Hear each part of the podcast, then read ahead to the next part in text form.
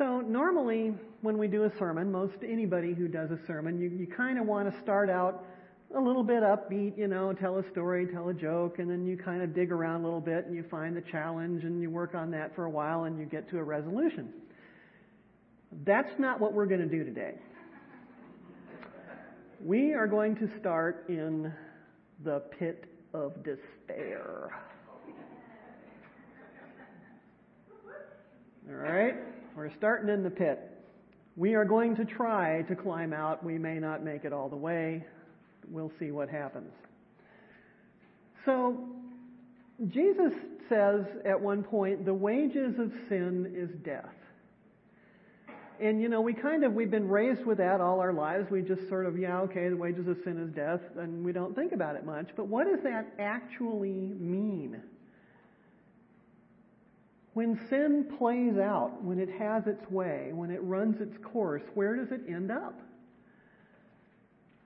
Well, think about, you know, the news. Think about everything that's wrong with the world. You know, the wars, the famine, the betrayal, the violence, the destruction. That's what happens when sin is allowed to have its way in the world. And the Psalms spend quite a bit of time talking about, well, you know, you, you think maybe the rich people don't have to go through that. They get everything they want and live to an old age and die happy, but they don't. You know, the richest person in the world lying on their deathbed is still looking at a futile and meaningless life if they have let sin run rampant in their lives. The hurtful, the selfish, the disappointing relationships, the meaningless, dusty, useless work, getting the most toys, and dying anyway. Into the black sack with you. And good old Shakespeare, you remember in Hamlet, he, he talks about that whole picture of the, the life without meaning. Hamlet is pacing back and forth and says, "Out, out, brief candle. Life is but a waking shadow, a poor player that struts and frets his hour upon the stage and is heard no more. It's a tale told by an idiot, full of sound and fury, signifying nothing." Really makes you want to jump out of bed in the morning, doesn't it?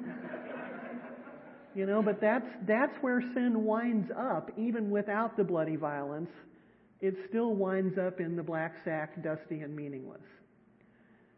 Now, if you were God, if you got to just be God, would you want to somehow steer your beloved children away from that?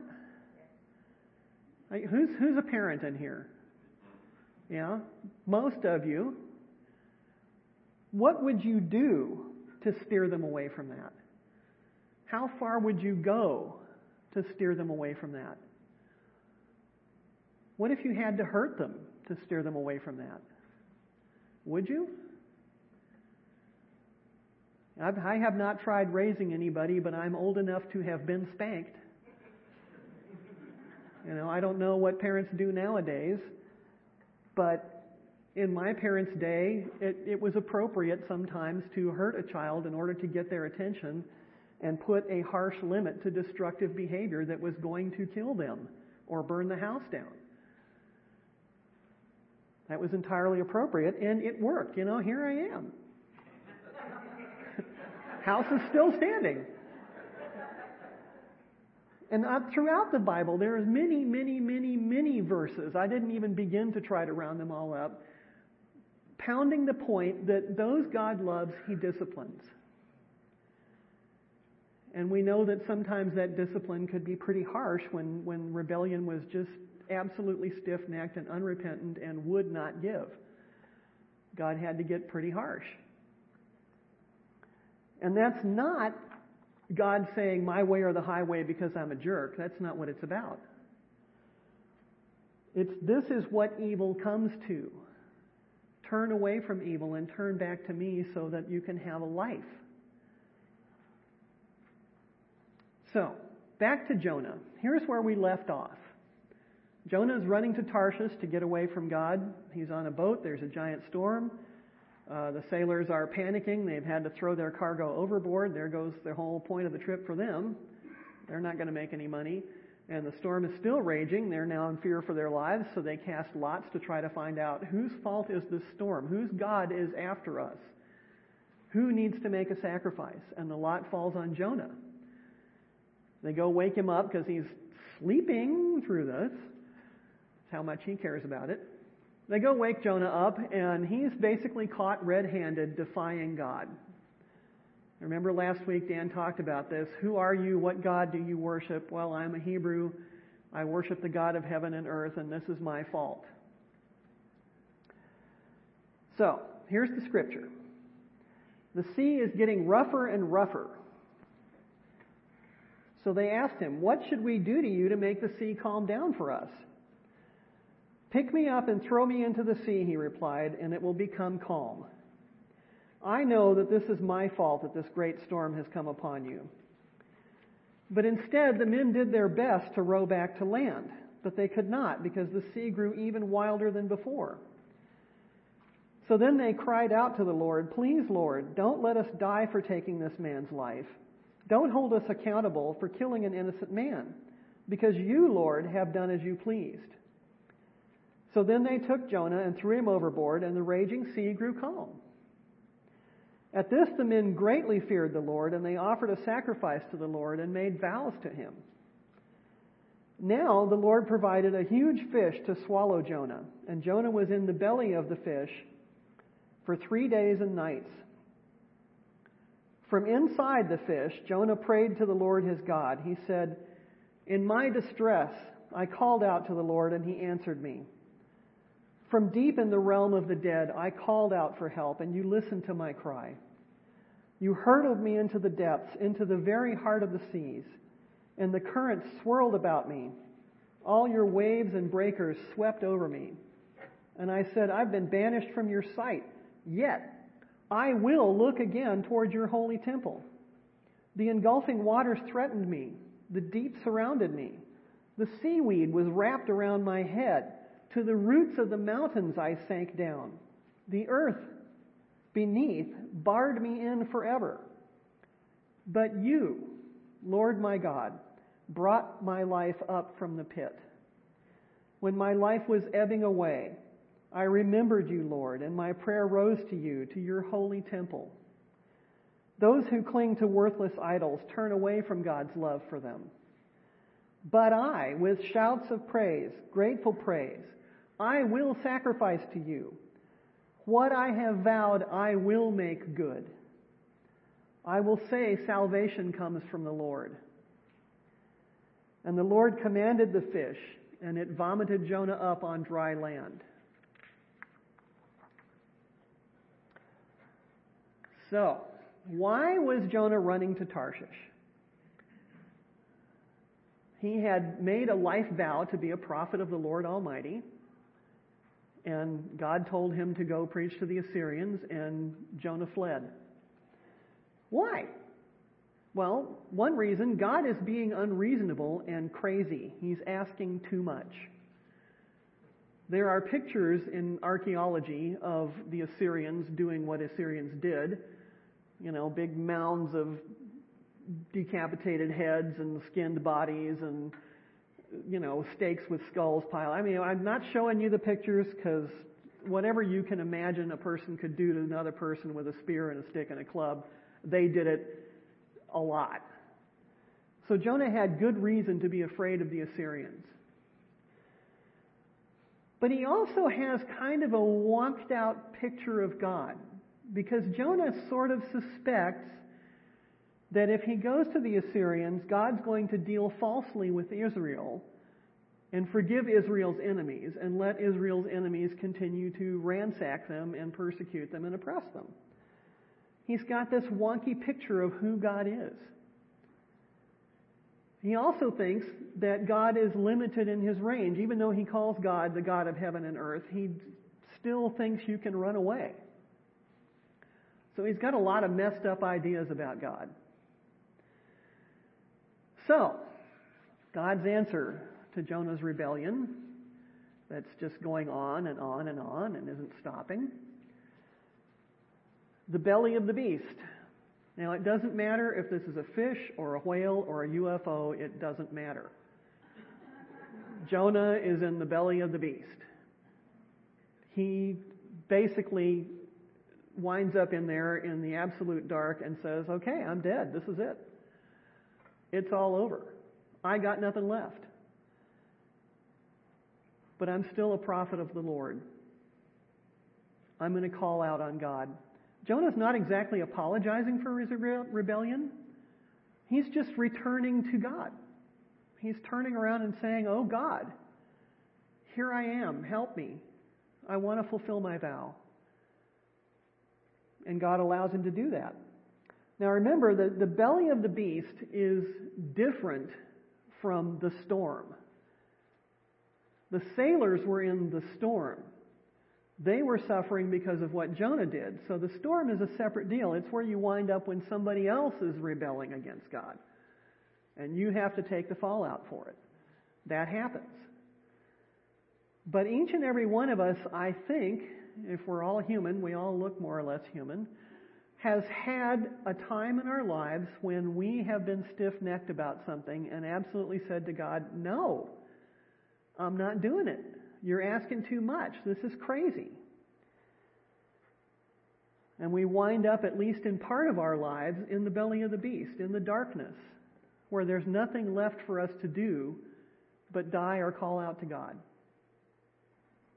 So what sins put Jonah in the belly of the beast?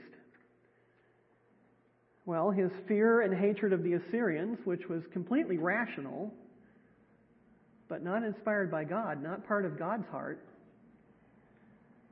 His disobedience of God, even though he had vowed that he was going to be a prophet for his whole life, he's disobeying, he's breaking that vow. His defiance of God's nature. And God's nature was well known to all the Israelites. You are to be a blessing to the whole world. That's God's nature. And Jonah's flying in defiance of that.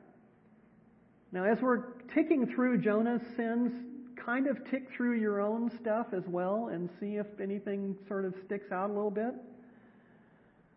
And the last sin of Jonah's that I want to bring up is despair. Actually, Jonah does this a lot. He's kind of given to throwing his hands up and saying, well, just kill me. This is just unendurable. I can't bear to live. Sometimes he has good reason, and yet I keep thinking back to Anne of Green Gables where the, the little girl is saying, well, haven't you ever just been in the depths of despair? And her adoptive mother said, no, to despair is to turn your back on God. And that kind of always stuck out with me. Sometimes we don't have control over depression, but we do have control over despair. We don't have to go there. So the belly of the beast is the bottom of the barrel that we sometimes have to go to in order to turn around. It's the natural destination of our rebellion. It's a not a good place to live, but it is a good place to learn. So finally, repentance begins for Jonah. We're not going to climb all the way out of the pit yet because Jonah doesn't get all the way to repentance, but he makes some good progress. The lot that the sailors cast has pretty much caught Jonah red-handed in rebellion. It fell to him. So Jonah is willing to wake up to the fact that he is in sin. He's willing to fess up to the people around him and say, this is my fault. That's a good beginning. If there's any place in your life where you are in the belly of the beast, stuck in something that is just continuing to go around the toilet, and pretty soon it's going to go down the toilet, and you just feel like, what do I do? If there's a stiff-necked rebellion involved in that, you can begin to admit to yourself and the people around you, this is my fault. At least part of it is. I did this. Another step that Jonah makes is he's beginning to have some compassion for the people around him. He's beginning to notice that the sailors are suffering because of what he's done. Now, if he was really one hundred percent there, he would have jumped overboard instead of making them throw him overboard, because that puts them in, in a bad spot. They're afraid of God, and they're like, but, but, but, but, but, but. If Jonah was really one hundred percent there, he would have jumped. But he's making progress. He does say, what I deserve is to be thrown overboard. Do that. That'll help you. So he's making steps. And even that small beginning leads to prog- a good, a good thing for the sailors. They get to see God Almighty still the storm. They get to realize that this God of heaven and earth that Jonah worships is the God of heaven and earth. He's not the God of the mast or the God of the tiller or the God of some port or other or the God of seashells. So they get a big blessing out of Jonah making even these halting steps towards repentance. Jonah remembers in the belly of the beast that God is good. And he turns around and faces God and calls out to him. He hasn't yet got to the point of saying, forgive me, Lord, for being stiff-necked and rebelling against you. But he has gotten to the point of saying, I'm dead. It's no point hanging out with me. I may as well turn around and hang out with God because God is good. I know God is good. I'm going to proclaim God's goodness. Have you ever gotten to the point, and I, I kind of think this is sort of where Jonah was at at, the, at that last moment where he's saying, throw me overboard. Have you ever gotten to the point where you've just made such a colossal mess of something that you just want to say, somehow I need to just throw myself on God's mercy. Just jump off the cliff and hope he catches me. That it's somehow, it's kind of almost a spirit-led give up. Just give up. Turn it to God. Do it his way. Agree with him. Let him save you. Because there is no safer place than that. And Jonah begins to realize that even while he's being digested in the belly of the fish with seaweed wrapped around his head, he kind of realizes at some level that he's in a safe place because he's turned to God. He's making progress. He still wants the Assyrians punished. He hasn't progressed to the point of having God's heart for his enemies. But God ain't done with him yet. We've still got several more chapters of Jonah to get through in weeks to come.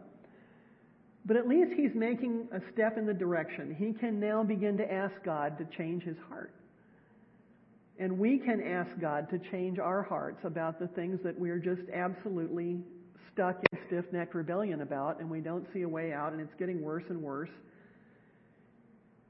We can ask God to change our hearts about it. We can give up being right and just be his. So how do we experience Jonah's story? We may be the sailors. We may be in the storm because of someone else's sin. And what are we to do about that? We can recognize God and do what he requires and worship him. Let come what may. Unfortunately, we could also be the Assyrians. And I hate to get all political on you, but here in America, you know, we are subject to that of doing evil and loving it because we can. The Assyrians were the richest and most powerful, most feared nation in the area, in the known world at their time. They did it because they could. Couldn't stop them. It's very, very tempting sometimes when, when a nation is rich and powerful and can't be stopped for them to just do whatever they want because they can. And call it good because, hey, we did it, so it must be good. That's an unpleasant bite to swallow, but we can bite it and chew it and see if it fits. That's a bad metaphor. You sort that out. I got that messed up. But We can also be Jonah. We can be stuck in the belly of the beast, at least in some areas of our life, where we just don't want to obey God. Just don't want to love that enemy. Just don't want to forgive that person. Just don't want to be in relationship with someone who irritates the panties off of us. We just don't want to. Someone we don't want to forgive. Some refusal to even try to love our enemies. And again, think politically. You know, if you if you like to have contempt for that other party or those other people,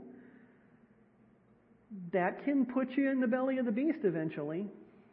It can sure drag our whole country down there. It could be some fear, like Jonah had, his fear of the Assyrians, that's keeping you in rebellion against God. And we have to face that fear and say to God, you know, I'm terrified that if I obey you, some bad thing is going to happen. And your fear may be quite realistic. Maybe if I love this enemy, they're going to take advantage of me. Maybe if I admit I'm wrong, I'm going to go to jail. Maybe this, maybe that. And you might be right.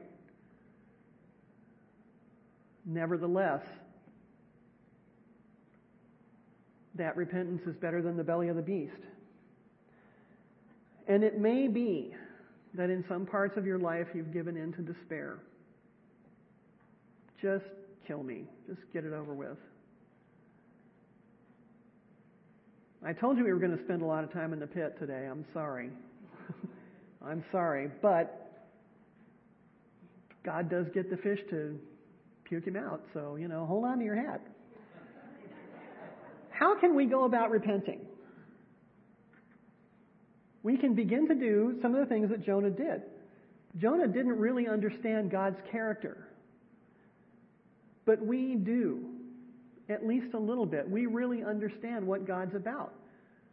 The incredible, overwhelming love that God is. Because it's really tempting sometimes to think of God as being the big sheriff in the sky. The big nun with the ruler in the sky who's just waiting to whack us on the hands because we did something wrong. And it's hard to believe sometimes what God's love is and how big it is and how all-encompassing it is, that He really is the God of the universe, all of it. And that in Him is no darkness at all. We got to hold on to that. Because it's, it's too tempting to think of God the way we think of a toxic relationship, with somebody who's violent and abusive and deceptive, but they're also benevolent and they buy you stuff and tell you that, you know, everything's fine and they're going to change, and then they go back to being abusive and violent and deceptive, and then they buy you stuff and they're sweet. And sometimes we get into that jag with God, you know, where you just never know if He's going to be good or mean. That's a human thing. That's not a God thing. God is who God is all the time. Sometimes I, I, I just want to scream because someone will be going through stuff and they say, you know, I just got to figure out what the lesson is in this so God will stop punishing me. If that's ever come out of your mouth, take it back. Please take it back. That is not who God is. It's not a trick question. It's not a test. It's a walk in love. So, catastrophic mercy. What does catastrophic mercy look like for you? How could you hit bottom? And how can you throw yourself on God's mercy? How can we re- begin to repent? And what do we learn about God? God calls us to surprising and ridiculous things. The Holy Spirit is crazy. By this world's standards, crazy, crazy, crazy. Thank God. Another thing that we learn about God is that we may have to run risks. We may have to endure danger. We may have to suffer hardship in order to obey Him. And all of Scripture is full of many, many, many instances where that happened and where God praised and said, "Well done, good and faithful servant." The world is full of hardship, but you faced it with me. And that's another thing we learn about God here. God is always with us, at our side, even in the belly of the fish. We are never alone. Couldn't be if we wanted. If, Je- if Jonah had climbed into the belly of the fish trying to get away from God, like he was going to Tarshish, he's still with God. Still there.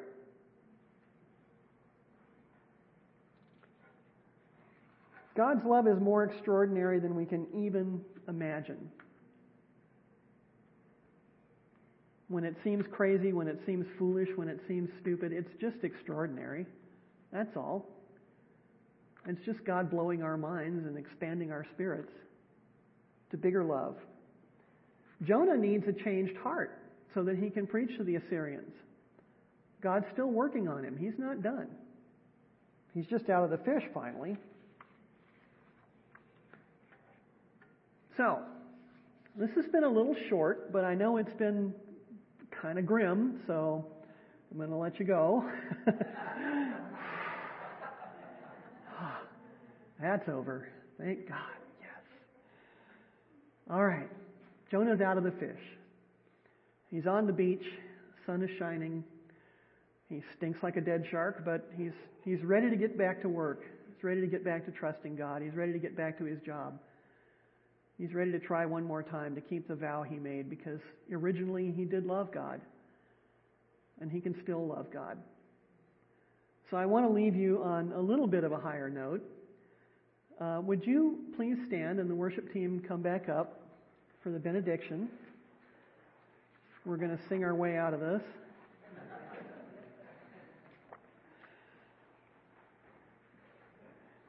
The Lord bless you and keep you. The Lord make his face to shine upon you and be gracious to you. The Lord turn his face toward you and give you peace. Amen.